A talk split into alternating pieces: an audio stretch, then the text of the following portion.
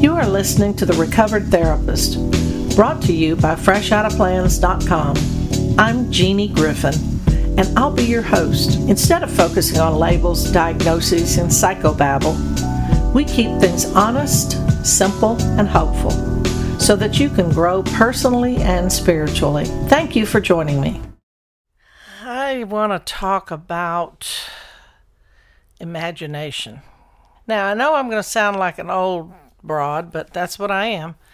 And back in the day, when there were no cell phones, there was no internet, there was radio, there was analog records. They weren't in stereo initially, and then they became stereo. There was no MTV. There were no music videos. I know I sound like I just got out of a cave, but during that period of time, you listened to the radio. The radio was on all the time. AM radio, not FM. That was for old fogies, but AM radios. And you listened to the words of the song, and you listened to the music, and your imagination went wild. Everybody had a different scene in their heads. Maybe it was melancholy, maybe it was happy, but it was our own imagination, our own view of that song, our own interpretation. Then if you wanted a little bit more, you got the album cover.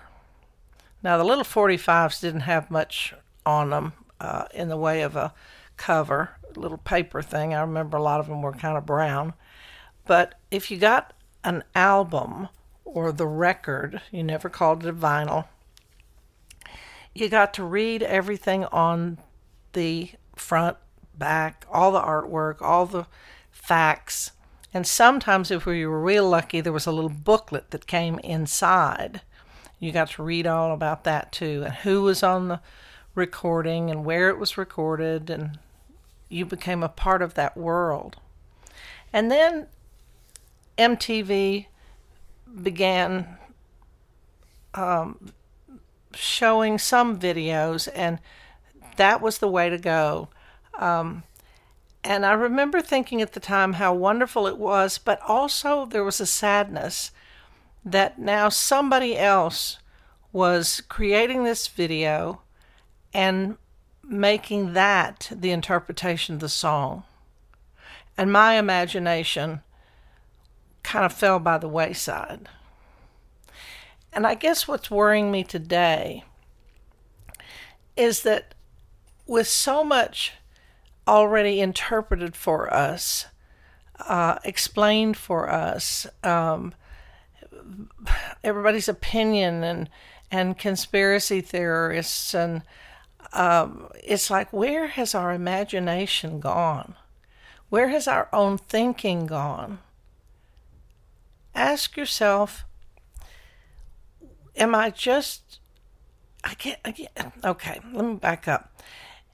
Somebody said to me one time, I think it was one of my therapists, that said, Jeanie, you're not a pelican. And I thought, oh, what does that mean, for God's sake?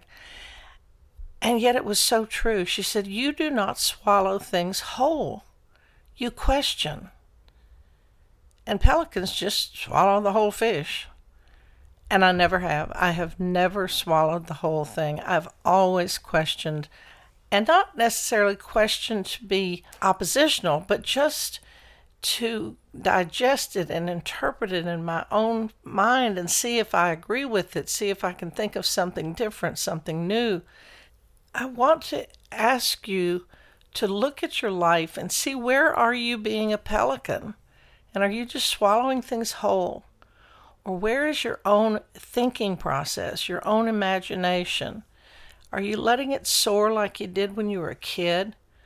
Are you letting it go where it naturally wants to go? Are you following your intuition? Are you just going along with the acceptable interpretation? Gosh, I sometimes long for those years where I got to interpret right, wrong, indifferent, or whatever, what I was hearing and what made sense to me. sometimes I think I've soared wider and taller and than I do today, because it's also, you know, prepackaged for me. And it's not that I've lost my ability to think, but sometimes it's just quicker to just gulp and take whatever I see on the news or I see on a snippet. You know, now we're even told that you lose your audience in 15 seconds. So some of you may not even be hearing me now. You clicked it off earlier. But where is your imagination today? Where is your thinking process, your critical thinking? And it doesn't have to be judgmental thinking. It can be pondering it, thinking about it, chewing and digesting whatever the information is. I ask you, take time to think about where is your imagination.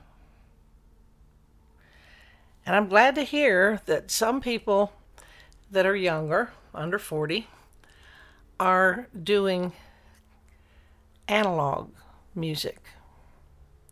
A friend of mine's son, who's under 40,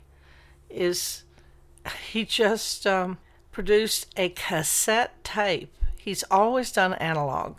Now, he's the son of a musician, and he loves old school R&B. Started out with hip-hop, and he's phenomenal. Matter of fact, you ought to go check him out on Spotify. His name is Kelly, K-E-L-L-Y, Finnegan, F-I-N-N-I-G-A-N, and his music is fabulous.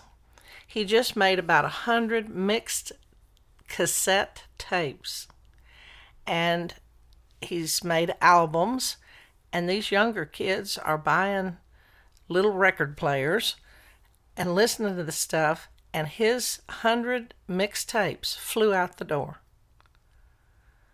I'm excited about it. We were talking to a friend of mine, and I were talking to some younger people about how much fun it was to read the cover of all the albums. I certainly wish that I had carried those things around with me all these years. You know, my original Rubber Soul album, and on and on and on. My point is, where is your imagination? And are you being a pelican and swallowing things whole?